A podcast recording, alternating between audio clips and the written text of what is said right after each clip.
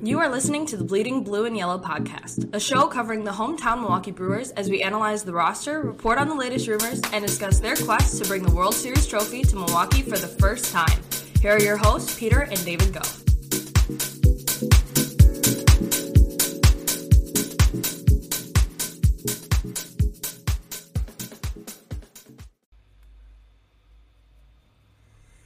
Welcome to the Bleeding Blue and Yellow podcast. I am your host, Peter Go, alongside my good friend and brother, David. David, I'm excited to be here. It has been too long since we recorded a podcast, and it's crazy. Brewers All Stars announced today amongst the rest of the big leagues. It's already middle of July. We're really into the middle of the season here, so really excited to be here. I think we've got a lot to cover. What are your uh, initial thoughts here today? It was a little bit of a diff, uh, disappointing series loss against Pittsburgh. But overall, the Brewers have righted the ship a little bit. They've been dealing with some pretty big injuries. Freddie Peralta, of course, throughout the year. Woodruff did come back. Ashby had a little bit of a stint on the IL, and Hunter Renfroe back there. So having having not quite the full roster there, being able to at least play all right. They won two against Tampa Bay. They took two out of three from Toronto. I would say overall, I'm pleased with the way that they're playing. Yeah, you mentioned Freddie Peralta. Of course, I know you were there today for Freddie Peralta bobblehead. Uh, thoughts on the on the Freddie Peralta bobblehead? Since I know we always talk about the giveaways, but never really uh, break them down. What was the bobblehead? I know we, we, we liked it going in and had that uh, the different uniform as well. But solid bobblehead. Solid. Yeah, I would give it a eight and a half out of ten. Okay. It's got the pinstripe uniform. He's he's in that that semi windup hybrid kind of stretch position. So distinctly, Freddie Peralta looks like him. Um, yeah, it, I, I would say one of the better ones that we've had in recent memory. They have gotten better.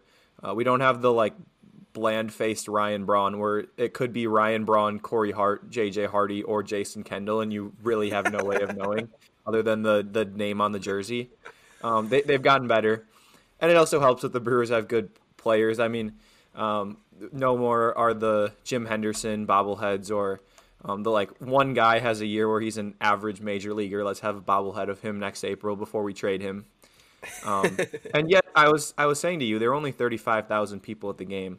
I was a little surprised. I feel like normally in the past when they'd have bobblehead giveaways, maybe maybe not like five years ago when they were bad, but well, I guess it's been more than five now.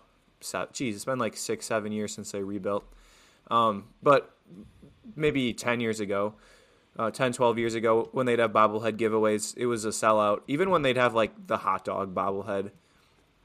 I remember going to that one or, or the chorizo bobblehead. Those ones seem to always have more. Um, they, they seem to always sell out. So I don't know if that's just a league wide attendance trend, uh, if that's a Brewers thing. Not really sure because they also have good players that they have bobbleheads of in a competitive team. Midsummer Sunday game A little bit surprised on the the attendance. Yeah, I don't know if it was the opponent, of course, playing the Pirates or what exactly it was, but I agree. A little surprised to see that, but uh, nonetheless, uh, of course, like we said, Brewers amongst all other All Stars announced today, um, so certainly we'll be diving into that. I'm sure if you haven't already heard, Josh Hader uh, making another All Star appearance, Corbin Burnes back again after his breakout 2021 season or maybe 2020, I guess maybe his breakout season, whatever you want to call it. But Corbin Burnes will be back for the All Star game, uh, like I said, alongside Josh Hader, which actually ties into our trivia question today. Uh, David, our trivia question is Josh Hader was elected to his fourth career All Star appearance today, which places him third in career All Star appearances among active closers. Can you name the two players that he is behind? So again, Josh Hader, third among active closers in All Star appearances. Can you name the first two? I'll make it a little bit harder for you too, David. You've got to name them in order. Uh, we'll see if I can uh, challenge you on that. So that's our trivia question of the day. As always, that will be at the end of the podcast. Uh, certainly be racking the brains for that one, David. Who do you have for our random player of the day today? Today's random player of the day, Abraham Almonte, currently an outfielder at AAA Nashville, has not spent any time with the Brewers in the major leagues yet, but he is playing pretty well in AAA. 299 average, 395 on base with a 567 slugging. He can play all three outfield positions, although really is more suited for either left or right field, and that perhaps is why Jonathan Davis got the call to the big leagues instead of Almonte. Almonte was out hitting Davis, but with Almonte being not very good in center field defensively, Brewers likely chose to get the guy that they could depend on with the glove. But Almonte, with the way that he has been playing, could be the next up for a call, especially if Taylor and Renfroe have to miss a significant amount of time still. Abraham Almonte um, is today's random player of the day, currently in AAA Nashville. Yeah, interesting to see the decision, obviously, to have Davis come up. We'll see. Maybe Almonte gets a call up later. Uh, neither guy I would have expected to appear this season. I, I think back to our, our draft we did of uh, kind of those no name, low level potential players that made it to the roster. Uh, certainly, I know we'll be reviewing that. And I know I'm already uh, winning with uh, Jason Alexander probably just him alone. But uh, surprising to see those outfielders. I know that was when we talked about it. It was kind of like, yeah, you know, you know, what scenario do we see Jonathan Davis and Abraham Almonte making the major leagues? And obviously, we stumbled across that that option this year. So interesting to see uh, if we'll see Almonte up at all. I know he hasn't really had a lot of success in the major league level, but who knows? Maybe this is the year uh, he can uh, add some value for the Brewers. David, I know we also touched on the City Connect uniforms on our last podcast, but uh, wanted to get your thoughts. I've got mine, uh, my my jersey. I, I, went with I went with Urias, so we'll see. That's uh, in in shipping. I had to snag one of these. But what are your thoughts on the new City Connect uniforms that the Brewers have? I think they're fabulous. I would give them. I, was pretty bullish on the the Peralta bobblehead. Likewise, I'd say City Connects eight out of five, or excuse me, eight point five out of ten. Eight out of five. Oh, that would be yeah, that that would be a, a very good. And I think some aspects of it are an eight out of five. I love the powder blue, bringing that back. I think it's a great way to reincorporate powder blue into the color scheme, especially with the yellow combined. Makes for a nice look. And seeing them on the field, I think are even better than seeing them kind of when they when they modeled them. The hats, I do like the logo a lot. I'm not a big fan of powder blue hats. So that's kind of my one my one negative that I have with the uniforms is that I feel like the hats maybe would have been better off if they were either just navy or perhaps maybe navy and yellow or maybe maybe yellow and navy with a little bit of powder blue accent. Uh, and the grill patch, of course. I, th- I, think that's everyone's favorite, the grill patch. That's what I've been hearing. And I did see that the Brewers are going to be selling some grill patch hats. So you can get some, some trucker hats with just the grill patch.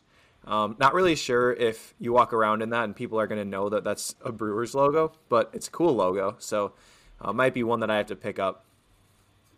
Yeah, no, that's kind of a just one of those fun things, and I agree. I think the jerseys they they really knocked it out of the ballpark to use a, a baseball term there, but uh, I, I, think that the jerseys were outstanding. I thought the hats were okay. I'd maybe give that a a, a three out of five rather than an eight out of five. Um, but but I think overall they they did really well. Um, I'm happy with with the way that they turned out. And like I said, I'll be picking up my pair of, uh, or not pair, my, my jersey uh, for Luis Urias on those City Connect jerseys. So moving on here, we, again, we talked about Corbin Burnes, Josh Hader making another All Star appearance here in 2022. Um, before we dive into both of those players, I, I think both of the, them were well deserving. Um, any players that you thought that may have been missed on the Brewers roster? I think the obvious one is Devin Williams. He's someone that has certainly had an all star caliber first half. If you remember, he started off the year very slow, and we were a bit concerned about it. His velo was down, his command was way off, and he ended up being fine after his first handful of appearances. Seemed like he just needed a full spring training to really get ready for the season. But uh, Williams missing out on the All Star game, at least in the initial rosters, and I think it's possible he makes it as an injury replacement. There are a lot of those guys that pitch the Sunday before the All Star game have little nagging injuries and don't don't want to risk anything. So I think it's possible we do see him in the All Star game. But I think he is the obvious miss uh, among the Brewers in terms of the the players that were selected for the All Star game. Yeah, I agree. I think he is definitely deserving of an All Star appearance. Um, like you said, even with the rough couple of starts, and, and I was I was quite worried at the start of the year. I, I was I, I, was thinking we might have seen the the peak of Devin Williams' career in 2020, 2021, uh, but certainly was not the case. He's been outstanding, uh, which has been really important for the Brewers bullpen. That's been plagued with some injuries, of course, uh, some long term injuries, and then of course the rotation also losing some players as well. So it's been really important to have him the, be there. I, I, believe he leads the team um, in appearances as well. He's as I look, it looks like he's got 36 appearances um, as of today. So I, am pretty sure that's uh, either first or second for the Brewers in appearances this year. Um, he has been very dependable, uh, very different from the first couple starts. So happy to see that. And I agree. I think he is deserving. I think we will see him. Um, I don't know if there's too much to talk about with Josh Hader and Corbin Burnes. I think both players were pretty much locks. Of course, Josh Hader leading the leagues in saves. Uh, Burnes an ERA around the 2.2 marks. So there's not much debate about whether those players are all stars. Um, I, who who do you project out as potentially being the NL All Star um, starting pitcher? Would you say that Corbin Burns has any uh, legitimate chance on that? I know, especially given the last couple of years that he's has been uh, really stellar. He is a possibility. I think with the game being in LA, it's likely to either be Tony Gonsolin or Clayton Kershaw. Those were the two guys that, that are on the Dodgers that were selected to the game. Gonsolin actually has maybe been the best starter in the NL this year, and he's kind of an unknown. So starting him wouldn't be the like the entertainment, the made for TV All Star game feel, but Kershaw would have that feel. Kershaw getting to start in LA, uh, not only the the nostalgia of Kershaw from a few years back being the best pitcher in baseball far and away, and now him getting to start the All Star game in his home ballpark, and he is having a great year. Is he having the best year of any NL starting pitcher? Definitely not. But I think having him start would be something that would be would be good for the game and, and good for uh, good for TV even good for, for the, the TV ratings. Yeah, Kershaw's had eight All Star appearances, but he has yet to start an All Star game, which is actually pretty surprising, given that he's been uh, one of the best pitchers. Uh, you could argue the best pitcher since he came up uh, back in that 08 time frame. Um, but yeah, eight eight selections yet to start a, an All Star game, which is surprising. So I agree. I think if you're looking at from the entertainment aspect, I think that's a likely pick. Uh, you certainly couldn't go wrong with Corbin Burnes. I think if you looked at the way he's pitched, he certainly has uh, thrown his name into the consideration um, and will be well deserving for that. Um, he's been nothing but outstanding this year, obviously, and like I said, has helped give stability at the top of the rotation with with Woodruff being out for some time. Of course, Peralta, Houser as well on the injured list. So um, certainly important. Any of those position players that you see the Brewers having an outside chance of getting in even as a replacement, or likely just the two uh, plus potentially Williams? I think it's unlikely. I mean, I suppose if like two catchers got hurt, then maybe Omar Narvaez would be next in line. Or if we saw one or two shortstop injuries, maybe Willie Adames would be the next guy up. But I think it's very unlikely. Um, then again, yeah. uh, maybe I should have an overreaction to, to counter your Devin Williams may have reached his peak in 2021 because we saw a couple bad outings out of him at the start of the year. That's true. That's true. Well, and actually, you mentioned Omar Narvaez. It made me think about Pedro Severino.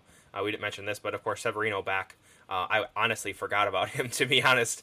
Um, I saw him uh, playing in, in, today's game.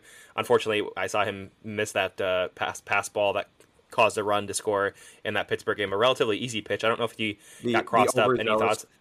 The overzealous frame job. That's what it yeah. seemed like to me. I was I at agree. the game sitting in terrace box, so I was actually like right behind home plate so you could see balls and strikes at least from the the side to side, um, like laterally. You could see yeah. balls and strikes really well. And I'm like, I saw him, and the ball was like not far away from the strike zone, and he just missed it, and yeah. it cost a run. And yeah. I was a little bit upset because it's not like we have to have Pedro Severino catching. Like we we could have. I mean, I get that you want to use him since you have him, and maybe he is one of your few best hitters against lefties. But it's just annoying because we traded for Caratini. Well, and Caratini's been good. I, I like I, I think that we should keep playing Caratini pretty regularly. I almost think that the Brewers should maybe try to just trade Severino to a, a non-contending team in a trade even if the really the value that he adds to a, a, rebuilding team is maybe marginal just like a veteran catcher that catches 35 40% of the time but it's just such an awkward fit because he also can't play in the playoffs. So you like, what are you really gonna do? I mean, yeah, you have him for the second half, and sure they could keep him next year, but they can also keep Narvaez and Caratini next year, and both of them have have played well. So I don't really see that kind of. I don't really see that switching anytime soon, where they now want to keep Severino over Narvaez or Caratini for next year. I agree. It's it's an awkward situation. It was an awkward situation, uh, an unfortunate Brewers having to, of course, trade for um, trade for Caratini after the Severino suspension. You think it's likely the Brewers will just plan to carry three catchers the second half of the year, or swap out Severino and Caratini?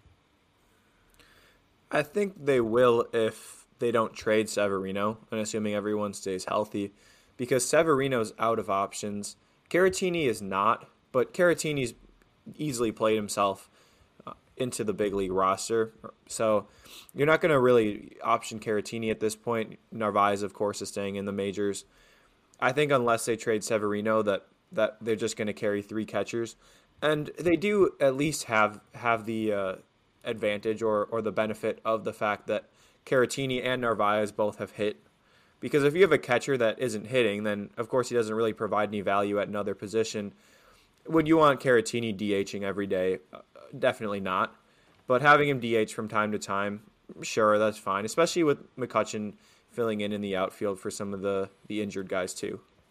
Yeah, and I mean I know it's not as prevalent now with the DH, but also a, a bat off the bench.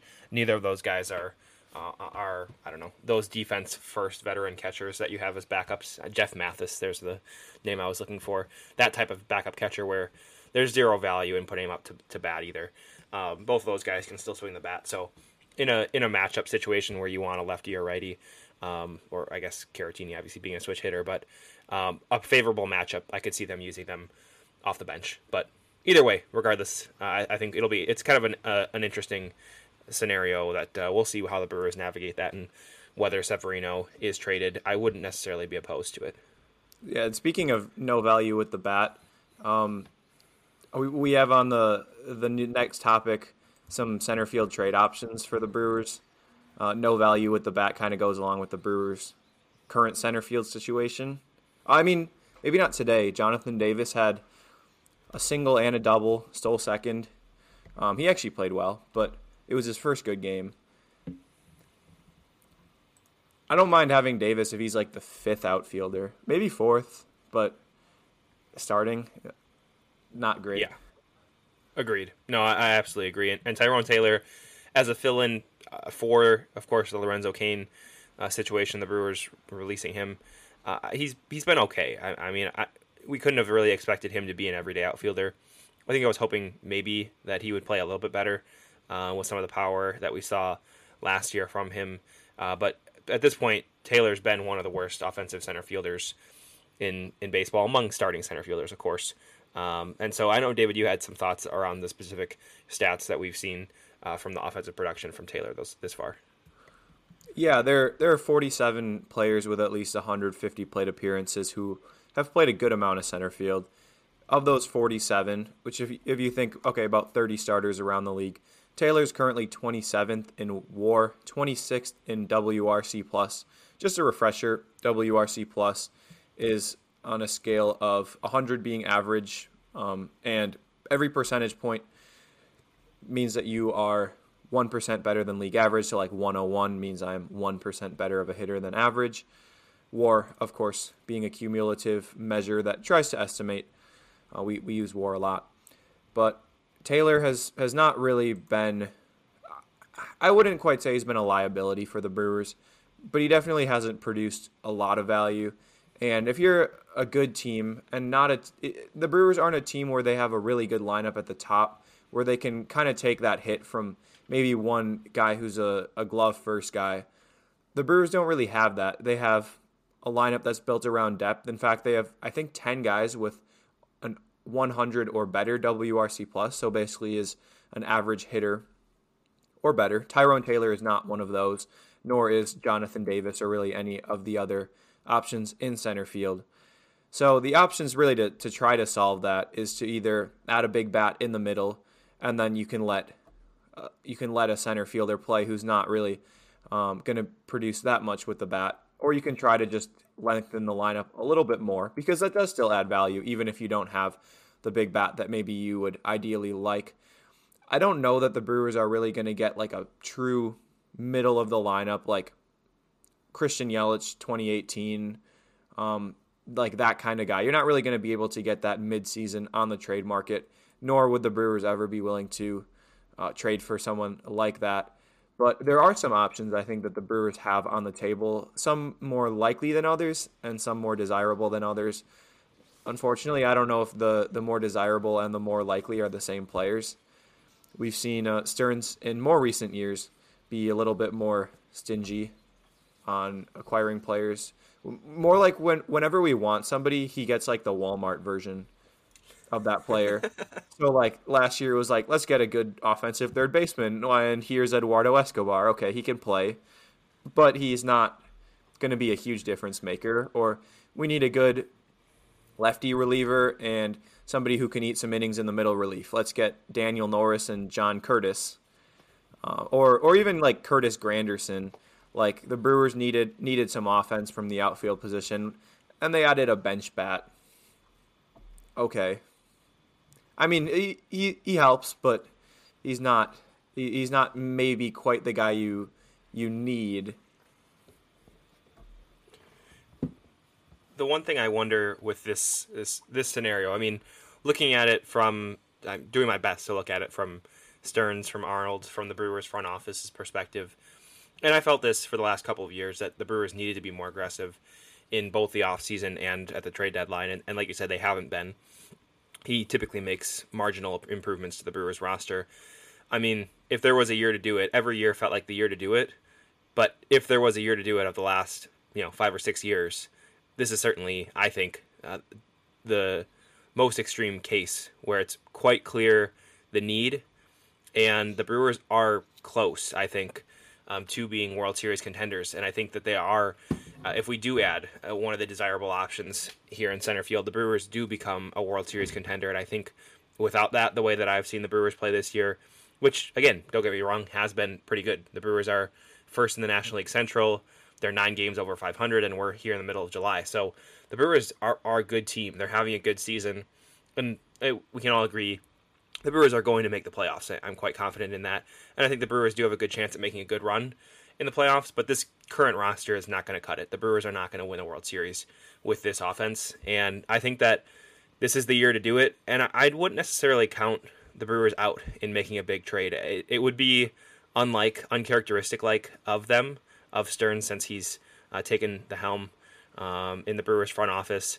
But I wouldn't necessarily rule it out. I, I wonder if he's even been waiting for this moment to really, really be at a point where the Brewers could make that uh, big change from you know good postseason contender to World Series contender, and maybe this is the year. I, know it would take a lot, and I will get there uh, shortly here on what the Brewers could be looking at giving up, depending on the asset that they're going for. But um, I, I, guess I'll, I'll get off my uh, monologue here. But I think to sum up what I'm saying, is this is the year to do it, and I I'm not counting the Brewers out in making a big splash it would be surprising, but I, I do, in some sense, agree with you. I think it would surprise me if the Brewers did make a big trade for for someone important this this mid season. I mean, we saw. I, I would say really like the only big trade that Stearns has made for a player at all has been Yelich. Like that was a big trade for a for a major leaguer and that was in the off season. But I, I, don't think Stearns is like, well, I'll make that move in the off season, but I won't make it mid season. I think just kind of everything lined up where he thought it was worth it.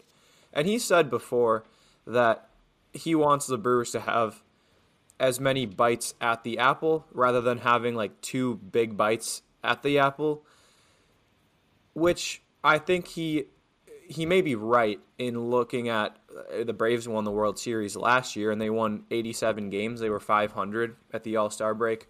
It was a team that you weren't expecting to make a deep run. Even remember, we were talking about how lucky the Brewers got with their matchup with the Braves, and look what happened. They they ended up winning the World Series.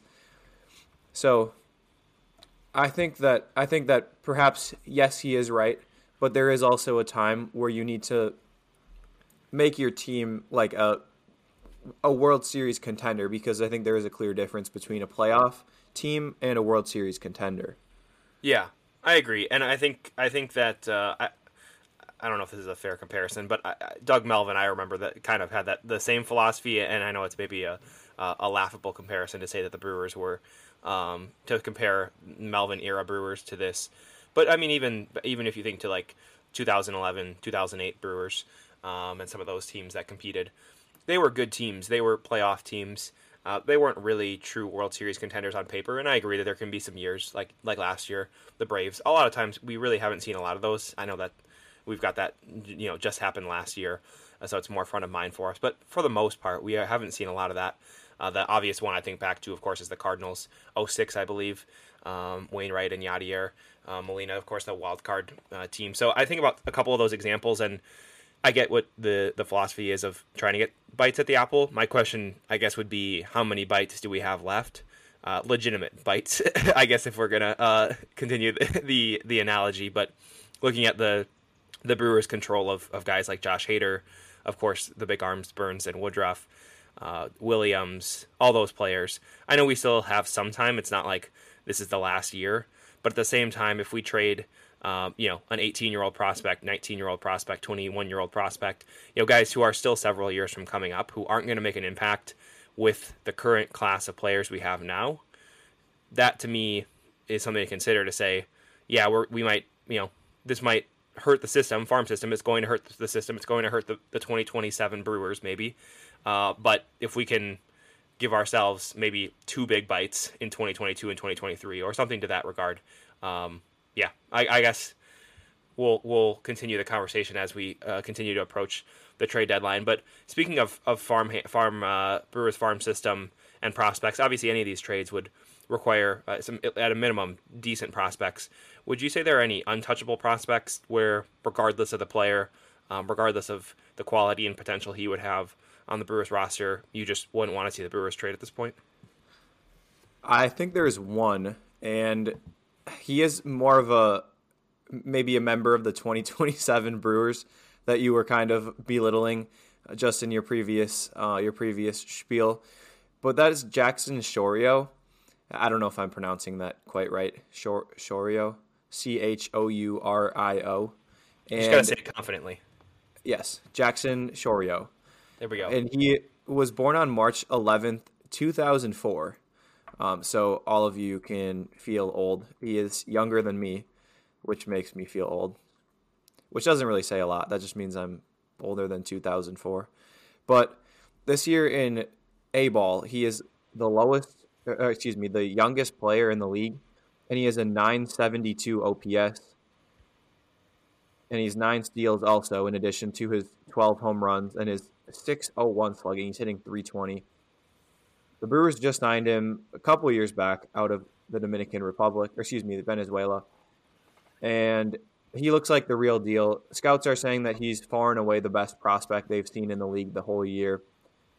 He's uh, went from like being a mid-level prospect, like kind of a lottery ticket type, into being a legit, like very good prospect. And even I heard that one scout from another team said he thinks that he's kind of following in the steps of Ronald Acuna Jr., Juan Soto, Wander Franco, Vlad Guerrero Jr. in the very young international signee, just dominates and has these outstanding physical tools and will get to the majors at a very young age and will ultimately be a star and at least has all the tools to be a star. I mean, we are talking about someone who was born in 2004 and we will see him in the futures game this year. Um, actually have that queued up to uh, talk about a little bit later, uh, some of the, the updates on the Brewers prospects. But I do believe that Jackson Chourio should be untouchable in the Brewers organization. But other than Chourio, I don't think there are any others that I would not trade. Even Ethan Small, somebody who could help the team this year, or Brice Turang. I think if you get the right amount of value for Turang or Small, I think that it would be worth trading them. Yeah, I think I would generally agree with, with you on, on Jackson Chourio. Uh, I think that the combination of his performance this year and how young he is, his value is probably not there as a trade piece as much because he is still 18. Um, and there are some you know crazy comparisons out there to what he can be. but the the value of trading him probably isn't at a, I think at a point where you would want to trade him, given the huge potential upside scouts are saying he has. So I, I would generally agree with that. Um, and uh, one more thing before we actually jump into some potential targets the Brewers could have um, among small and Turang names that have been thrown around. Of course, there's Sal Frelick, Joey Wiemer, Garrett Mitchell as well. Uh, Brewers' top prospects. I would be most in favor of trading Brice Turang, uh, just given the position. You know, middle infielder. Brewers have Adames, uh, even Urias over at third, and even Wong for some time. I would be more in favor of trading him um, than Ethan Small, but I would be certainly open to trading both of those players. And I think most as we get as we go through these uh, potential targets, most most of these players will likely require both of them, uh, and some players even more than that. I agree with that on Turang positionally. Also, Joey Wiemer, he's been, I mean, he's he's not having the year he did last year when he was three home runs short of a 30-30 season, which really never happens at the minor league level. Because if you start playing really well, then you're going to get promoted, and then there's a good chance that you're not going to keep performing at that level. But he did even after getting promoted, and now he's in Double A, and he's still been pretty good in Double A. But I think maybe you try to sell high on his his uh, his stock right now. Of course, there's always a chance that you end up being wrong in that, but uh, that is combined with him being a corner outfielder. The Brewers typically have less of a need for corner outfield. Um, they have, I, I, mean, in the past they haven't had an issue getting corner outfielders. Um, whether or not that continues to be the case, of course, I don't know. But I'd say let's get started on talking about who our trade targets could be, at least in center field. Yeah, absolutely. Let's start with uh, some of the smaller names, and we'll end with with uh, the the biggest and hopeful target the Brewers could could have in center field. So let's start out with Michael A. Taylor, um, former Nationals. Uh, is he with? Uh, I forget now. Is he still with the Nationals? He's with the Royals now. That's right. That's right. So Michael Taylor, I know uh, know him from the Nationals, obviously in that uh, Bryce Harper era over there. Um, pretty good, pretty good season. 108 weighted runs created plus from him this year, and an okay defender in center. Again, not a stud offensive player to add to the lineup, but uh, probably just you know adding to depth of decent bats. Uh, what are your thoughts on on adding Michael Taylor to the Brewers roster, and, and what would you see the potential cost for someone like him? I think that we're starting with the most likely option for the Brewers. He is uh, the Walmart Bryan Reynolds or the Walmart Cedric Mullins. He, I guess I'm kind of giving away who our, our, next targets are, although you could probably guess kind of who they are. Uh, we've been hearing their names all over Twitter within the Brewers community. I think Michael A. Taylor is the most likely. He's better versus left-handed pitchers than right-handed pitchers, which I think is important. Was looking at their splits today. The Brewers have a 745 OPS against righties this year. Lefties they have a 683 OPS against. Uh, league average is 707. So they've been considerably better than average against righties, but they have been worse than average against lefties.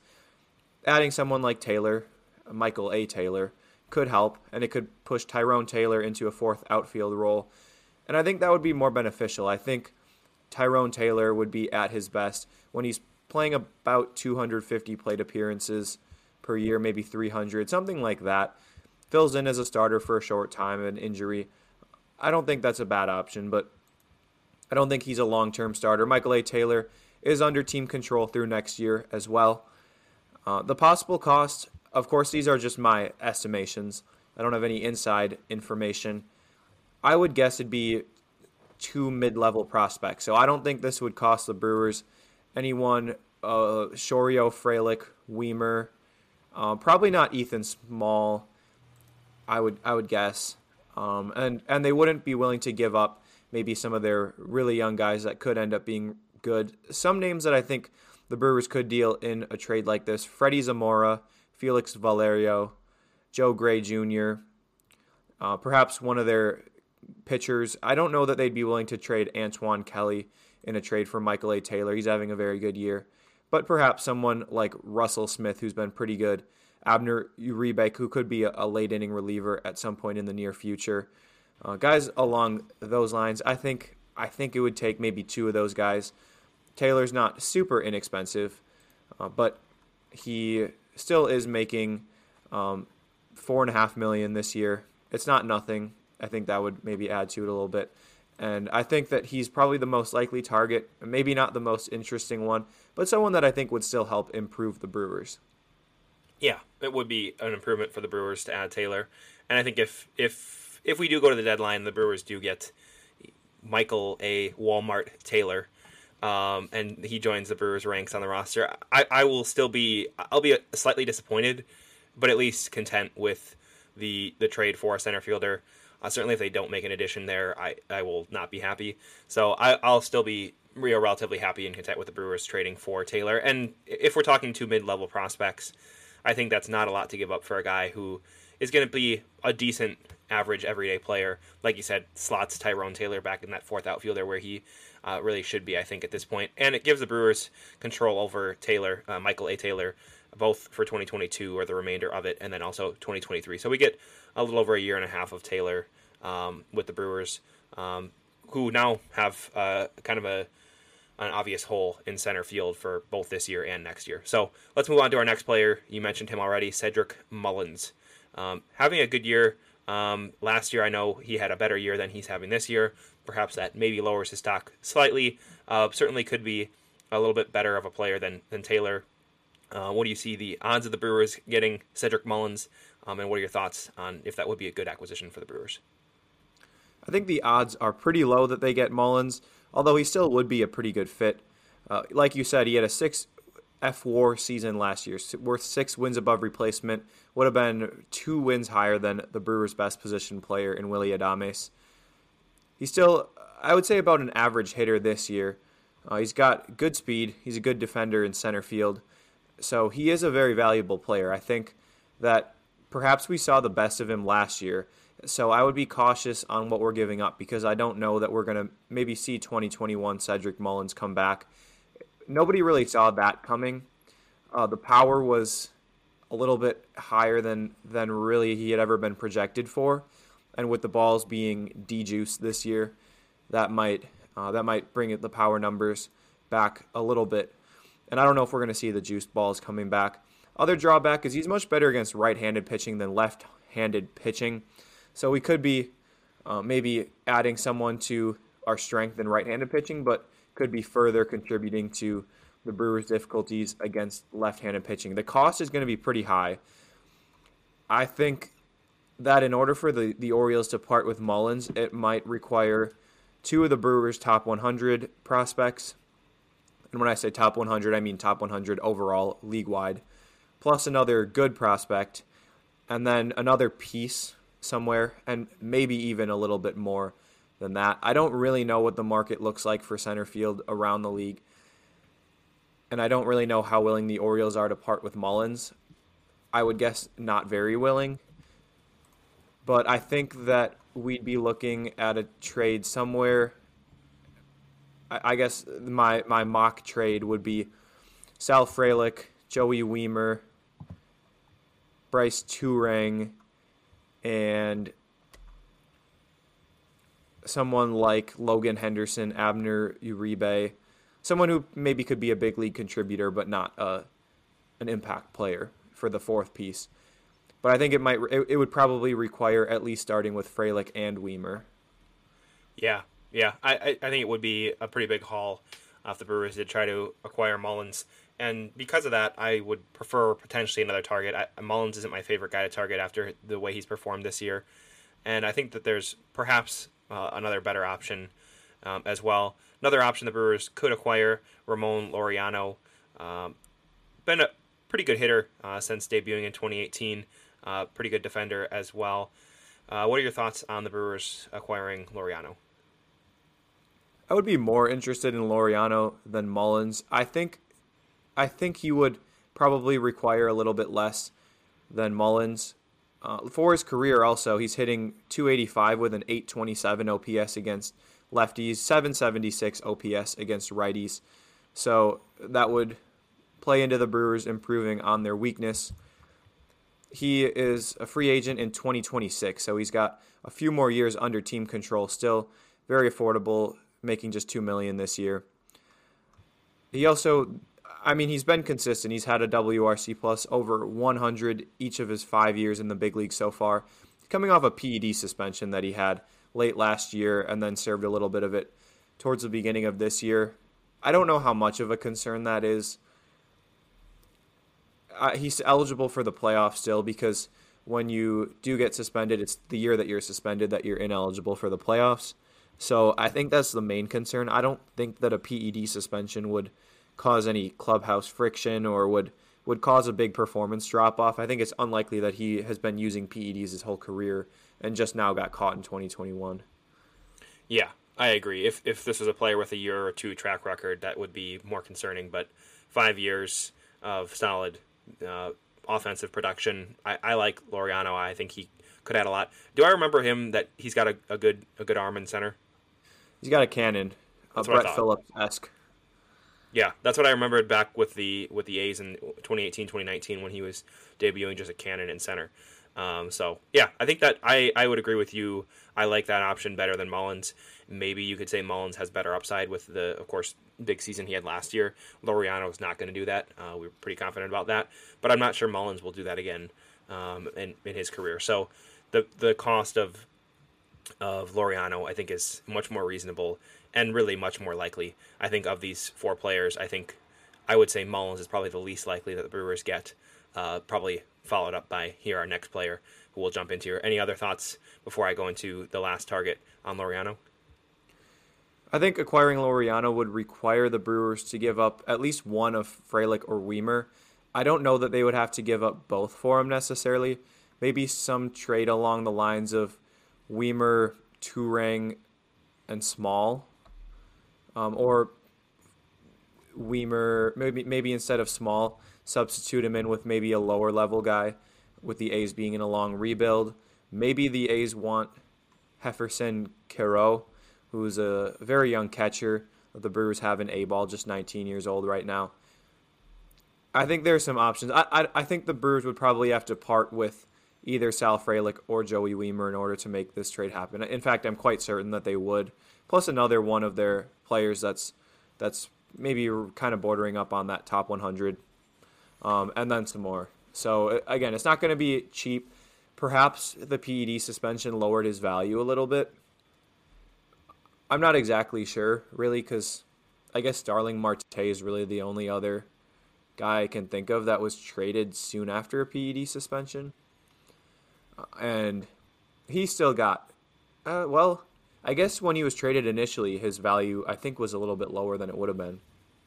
So maybe we don't really know exactly what that looks like. Either way, the Brewers have to give up a fair amount of prospect capital. Yeah, and Laureano does have control for several years, so I think that that is a little bit different too. Um, so if the Brewers were to give up uh, that that type of package, like you said, uh, a a Frelick, Turang, plus another you know top 30 Brewer prospect um, for Laureano. Again, I don't know if that's the, the that that would get him here, but if it did, I, I would be in favor of that trade um, for a guy who's going to play solid center field uh, for several years for the Brewers. So let's move on to our last target, biggest target, best case scenario, not the the Walmart. I don't know what the what the uh, comparison target. I, am not sure. Costco, probably Costco, definitely Costco. Um, the gold Brian, standard of everything. Yes, Yes, absolutely. Kirkland brand Bryan Reynolds. Uh, he's been the top Kirkland target. Signature. he's been the top target. Cedric uh, Mullins among... is like regular, like Kirkland, like regular would be like Cedric Mullins. Bryan Reynolds is like Kirkland's signature organic center fielder. Bryan Reynolds. So does that make Tyrone Taylor Kmart or? I uh, CVS. I mean, Jonathan Davis maybe is Kmart. No, it'd be CVS. It's more of like a, a quick like in and out. You stop in, grab something, and go. So that fits Jonathan Davis's uh, speed and okay. defense. Okay, so here we go. Bryan Reynolds, our Kirkland signature player of the day. That sounds like they were sponsored by by uh, Costco. Uh, but Bryan Reynolds, top center field trade target across the league. Excuse me, across the league. Um, he has been um, outstanding. He'd really be the Brewers' uh, best bat in that lineup, uh, based on what we've seen so far, um, would be that star power that the Brewers are, are really lacking. Um, so I could go on and on about the, the value that Reynolds could add to the Brewers. Uh, maybe you could touch on that and then m- more realistically talk about the possible cost to acquire a big bat who's controllable through 2026. Yeah, it was a little bit funny during today's game. Reynolds got abruptly removed from the game, pinch hit for in the seventh inning, and the trade rumors on Twitter were swirling, and he had right side tightness, which was very disappointing. Even though I knew full well that it was unlikely he went to the Brewers, should that have happened, uh, it still did get my hopes up briefly. Could have just switched dugouts. But since his debut in 2019, fifth in wins above replacement, sixth in WRC plus among center fielders, one of the best around the league. He was worth six WAR last year, like Mullins, although he had a little bit more of a track record going in. In 2019, his rookie year, he played 134 games, hit 314 and slugged over 500. And although he had a rough 2020 shortened campaign, and we can kind of probably throw that away, little 55 game sample, uh, came back in 2021 with his outstanding campaign. And even this year, his numbers are a little bit down. He's hitting just 262, but he's been a little bit less fortunate in terms of his BABIP. Perhaps his batting average on balls in play will even out a little bit. Kind of similar to how it was last year. And his defense in center is overall, I would say, maybe slightly below average, but slightly below average for a center fielder is still pretty valuable because one of, it's one of the most demanding positions on the field. He's effective against both lefties and righties, slightly better against righties, but he is still pretty good against lefties, so he would present an upgrade in center field. Under team control through 2026, the cost would be steep. It'd be more than any of the other guys that we've mentioned before. I would guess that for sure Frelick and Wiemer would need to be parted with. Probably either Turang or Jeferson Quero. Maybe I feel like I'm just like listing all their prospects they have right now. But I, I would guess two high end prospects in Frelick and Wiemer, maybe two mid level prospects. Someone maybe Turang. Turang is pretty good for a mid level prospect. Ethan Small perhaps. Tyler Black.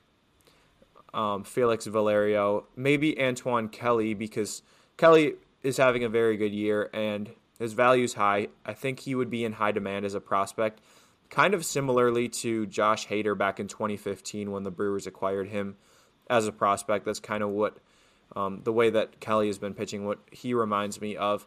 So I think that they probably would need to part with two high level prospects, two mid level prospects, and then maybe one other intriguing piece in order to get Reynolds. Would it be worth it? I generally think so but it's of course a tough call. Yeah, I think what makes the the the question of would it be worth it easier is knowing that we're not talking about having Reynolds for a year and a half. I mean, we're talking about having uh, a you know top probably top five for sure top ten center fielder in all of baseball probably for the next four years in Reynolds. And, and maybe this is a bias against the Brewers' top prospects. Uh, actually, a quick, quick uh, quick side note on uh, YouTube video we recently uploaded.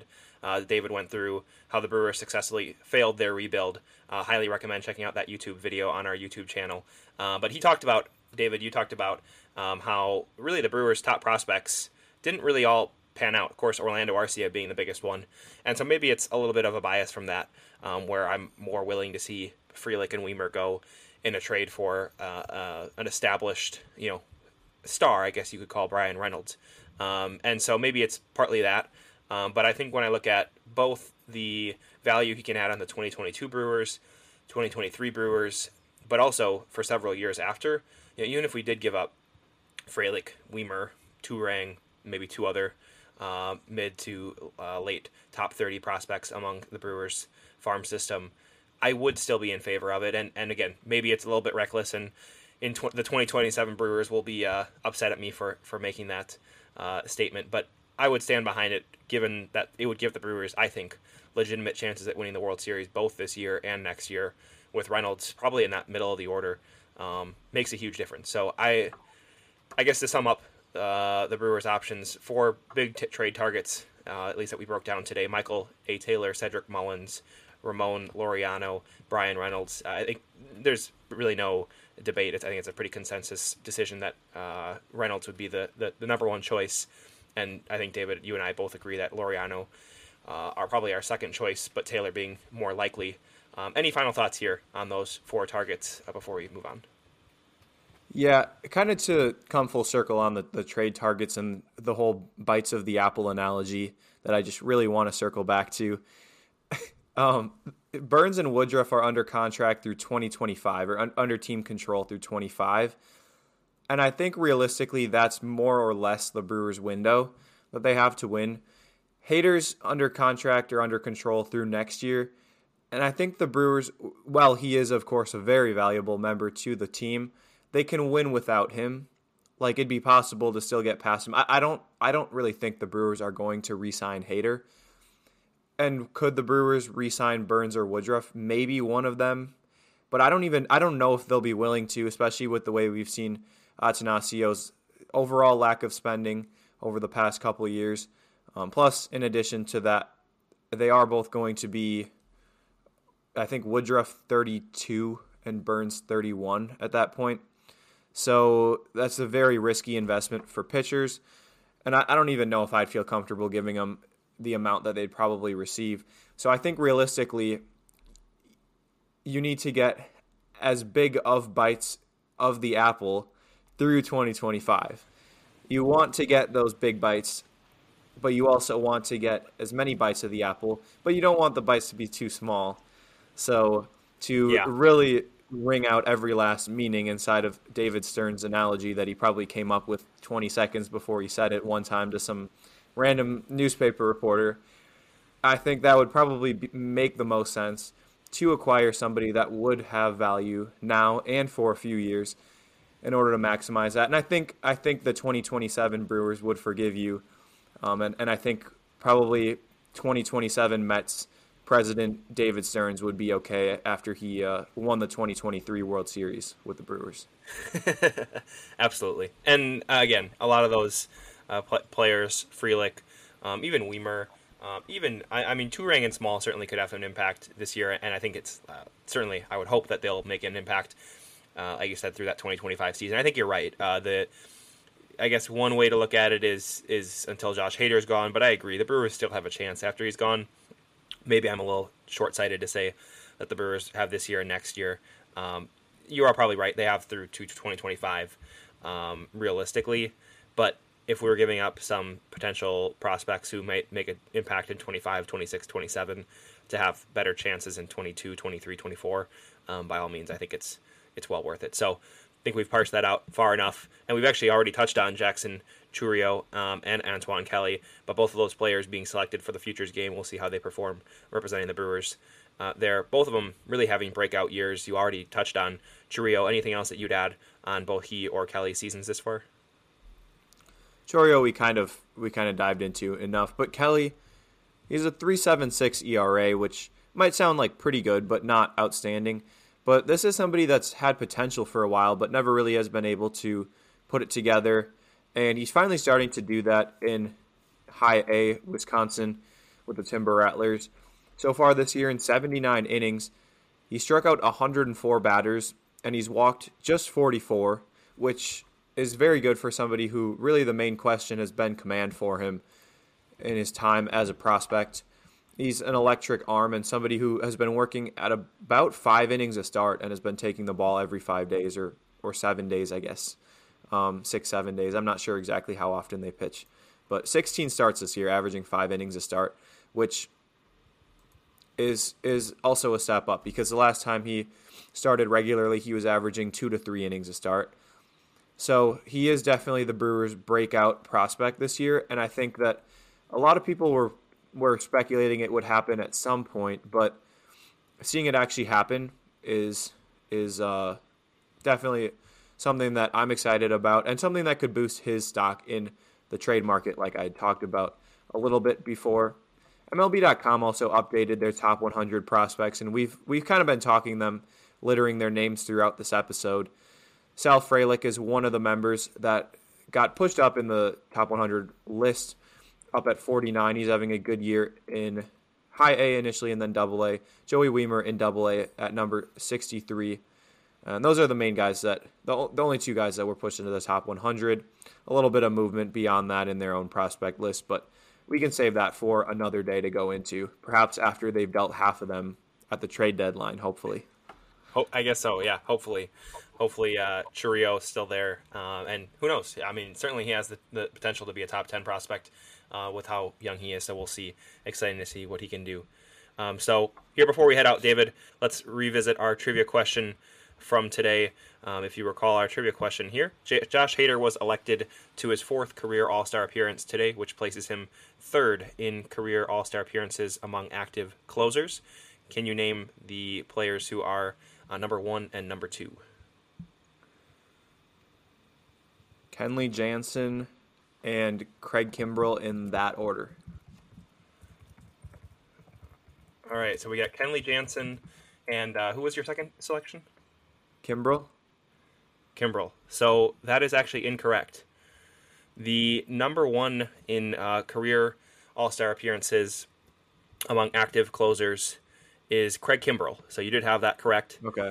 Kimbrel has eight appearances. I forget that he started back in 2010. He's had 13 years now in the big leagues. Um, so he leads uh, active closers or active relievers, I guess, however you want to phrase it, with eight All Star appearances. Number two is actually Aroldis Chapman, just one appearance behind Kimbrel. Chapman has seven appearances. Ironically, he and Kimbrel both debuting in 2010. I think back to Chapman's debut, of course, against the Brewers on the electric fastball that he had. That was a uh, fun to watch, even though, of course, uh, Craig Counsell. I think. I think Counsell I think so. Hit against him, and Lucroy too. I don't feel like Chapman is that old. Yeah, I know, right? It's crazy to, to, to think about that. Aroldis Chapman and Kimbrel have been around that long. So uh, Kimbrel number one, eight appearances. Um, Chapman number two with seven appearances. Believe it or not, Josh Hader actually has more All Star appearances than Kenley Jansen now. Hader now has four appearances um, in his young career. Kenley Jansen, three appearances in 2016, 2017, and 2018. Uh, so just three appearances for uh, Kenley Jansen. And you know who also has more All Star appearances than Kenley Jansen among active relievers? Mark Melancon. He has wow. four All Star appearances. So, uh, kind of an interesting one uh, looking back at. I know closers are, are always a, a bit interesting. Obviously, saves um, are, are weighted heavily in All Star selections. But Josh Hader uh, tied for third among active relief pitchers All Star appearances in his early career.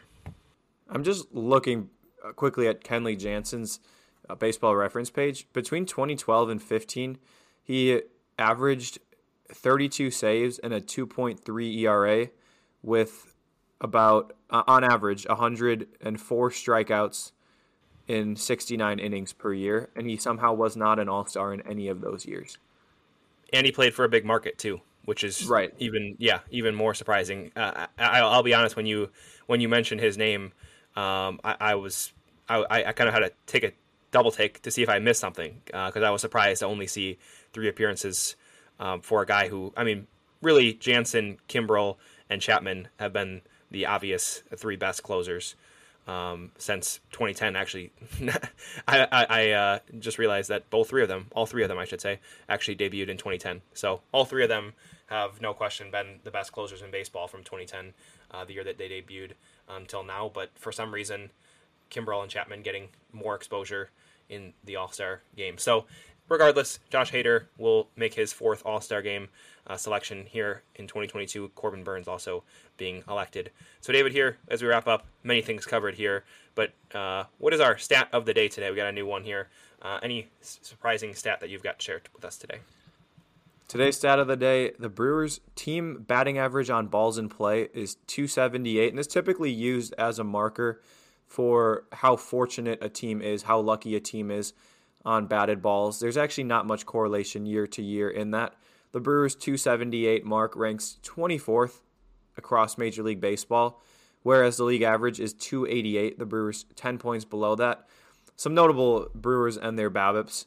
Willie Adames just 237, Kolten Wong 266, Luis Urias 257, Rowdy at 239, perhaps all of them could have some regression to the mean in the second half. And Keston Hiura's BABIP 420 uh, could be seeing some uh, some negative regression for Keston Hiura. Hopefully not, but um, a little bit unsustainable the amount of batted balls that are falling in the right place for him. Yeah, a little bit concerning to see Keston there. Uh, but if but if we did see regression all along and we saw Adames, Wong, Urias, and Rowdy and their uh, batted balls falling a little bit quicker or more often, I should say, uh, I guess that we would we would take that with the Brewers well below the average of a 288 BABIP. So we'll see. Uh, we'll certainly see. Uh, I think there's a lot to, to cover really in the next couple of months. Should be really exciting as the Brewers um, continue to, to chase for that World Series crown. Again, Brewers sitting atop first place with uh, 48 wins, 39 losses, um, and a two and a half game lead here uh, as we record here Sunday night uh, over the St. Louis Cardinals. So, regardless of what the Brewers do and how many bites of the apple, um, whether the Brewers are able to select Kirkland select uh, Bryan Reynolds in the uh, trade deadline. We'll certainly be cheering for it and covering you all for you here on the Bleeding Blue and Yellow podcast. So, as always, Peter and David go signing off. Go Brewers. Thank you for listening to the Bleeding Blue and Yellow podcast. Please take a moment to rate and review our show on whichever platform you're listening on. If you enjoyed it, consider supporting us through the link down below. See you next time.